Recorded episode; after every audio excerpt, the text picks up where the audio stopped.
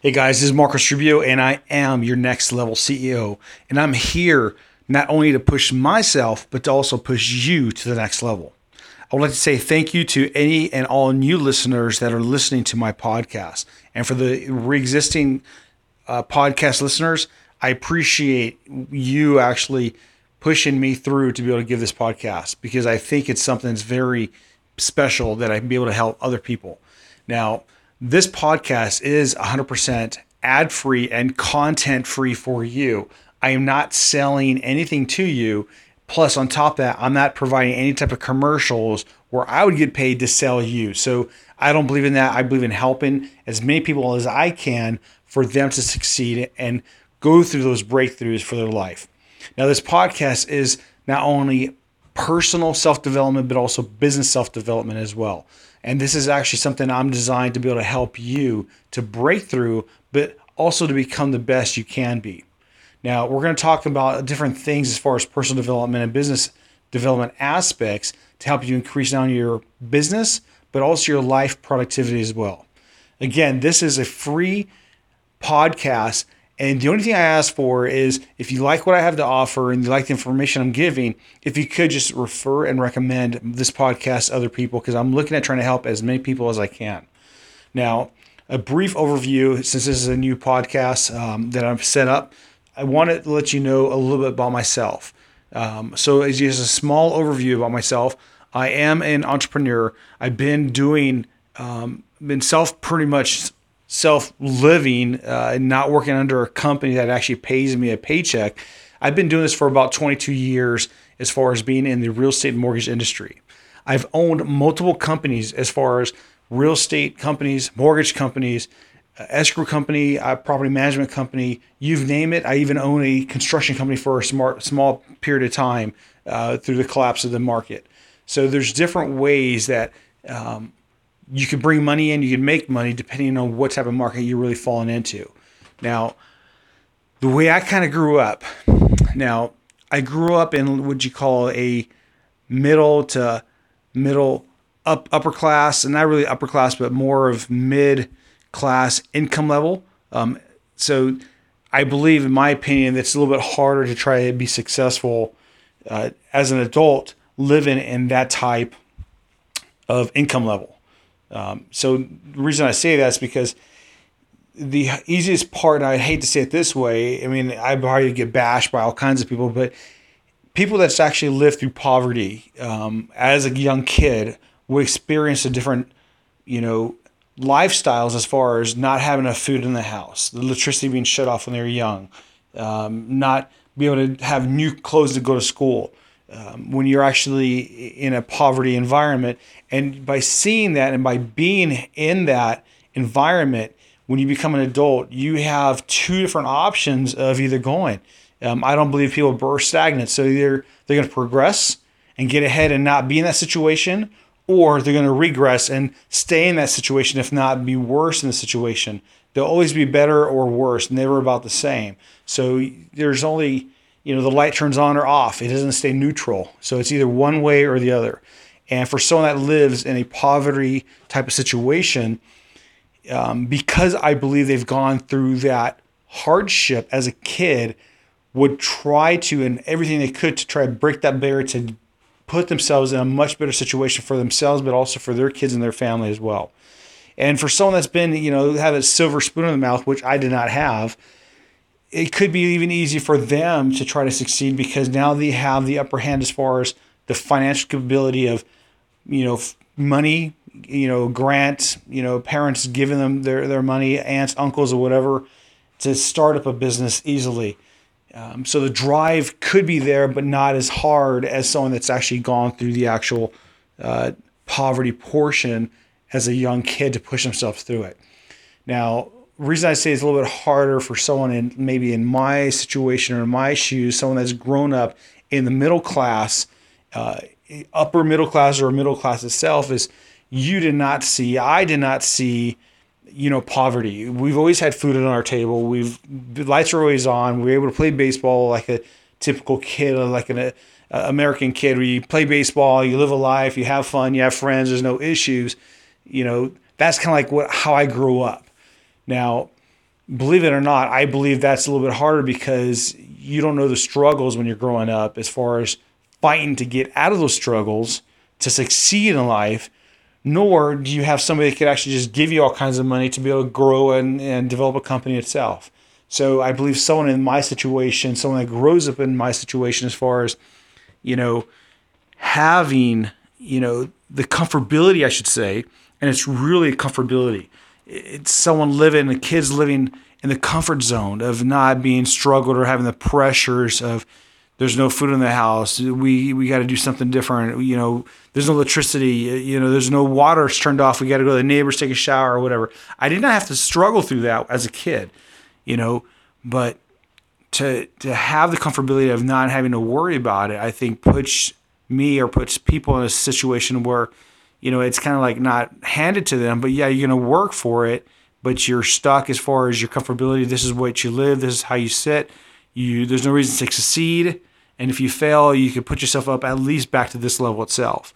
So the way I kind of grew up itself, uh, my father he opened his landscaping business um, when I was about nine years old. But before I was nine, he was actually a foreman to a machine shop, and he was making roughly about $25 an hour, and that was back in like 1984. So $25 an hour was a lot of money back then for a family person, a family man or woman to actually make. $25 an hour is quite a bit um, in 1984.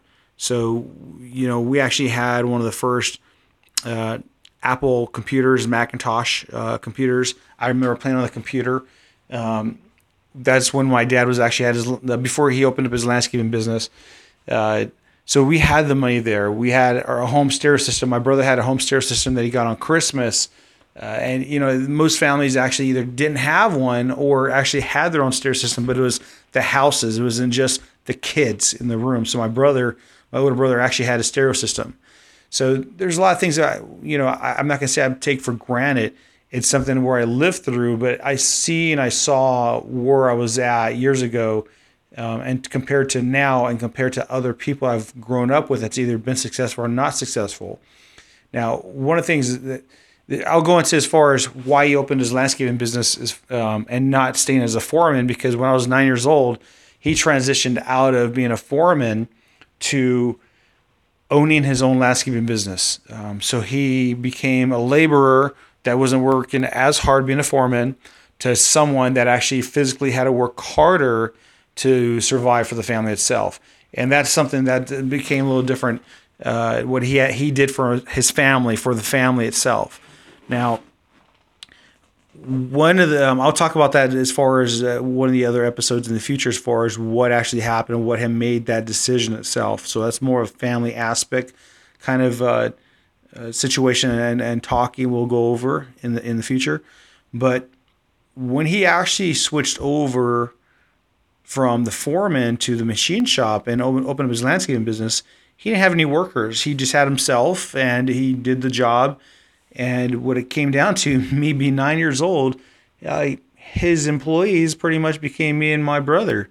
And when it came to, you know, we still were playing baseball, we still did school work and whatnot um, and all the other activities we actually did. Now, the times we were not doing those activities, playing baseball or whatnot, uh, it came to summertime, holidays, weekends, you know, vacations off of school or whatever. Uh, found ourselves pretty much, uh, even on regular weekends during school, found ourselves going to work uh, for, for my dad, you know, pushing a lawnmower at the age of 9, 10, 11, 12, up to like the age of 16 when I first got my job outside of landscaping because I just I couldn't handle it no more. I was getting tired of just doing the landscaping stuff for you know for those many years. So from from 16 from 9 that's like 7 years of doing landscaping business and what I love the most is actually you know I I love the work discipline you know of what he instilled into us um, but also the rewards from the work discipline by going out and working now, keep in mind, I was pretty young back then. I think we were about maybe a four, fourth grade or so. Um, and I already had the entrepreneur spirit and mind in my head even back then. Um, so you could only imagine you're nine years old, your dad has you going out working. And I don't know how many fathers put their kids to work like this, but you know, there could have been some child labor law issues or whatever. But back then it was, it was nothing. I mean, probably now it's probably not a big issue, but we were working and what we worked, he was actually paying us. And, you know, it could easily be a father could say, you know what, son, you have to come to work for the family. We're not paying you. You survive and you eat in the house and whatever. I take care of you. But my dad literally paid us. You know, I don't know if it was much or whatever, but I remember him paying us. And every time he paid us, he paid us for going to work. And at that point, I started realizing, you know, and I want to say it was probably maybe like either 40 bucks or 25 bucks back back in the day you know, for a whole day's worth of work or whatever. But for, a kid that's nine years old working, I mean, that's that's a huge thing. But what I really learned back then was when I worked, I got paid. And When I got paid, I was able to save and I was able to buy the things I wanted. And I know one of the very first things I remember buying when I was a kid was a Sony uh, um, alarm clock. It's kind of funny. It was an alarm clock made by Sony. Had a little tape deck in the front. It had some sounds when it you know you could change the different sounds for you know the alarm and whatnot. It had the radio on there and everything. And I loved it. It was a square, like a weird square tape deck, uh, tape deck alarm clock. You know, I went off. My mom took me. I went off, and it, it was the best store. Uh, I think I, I forgot what city it was in or whatever, but we went off and got it, and I started buying clothes. I started buying out stuff that I wanted, and just by going out. I mean, I was missing hanging out with my friends, whatever, but I didn't know any different. And I went to work with my dad, you know, weekends, holidays, vacations, whatever, making my money.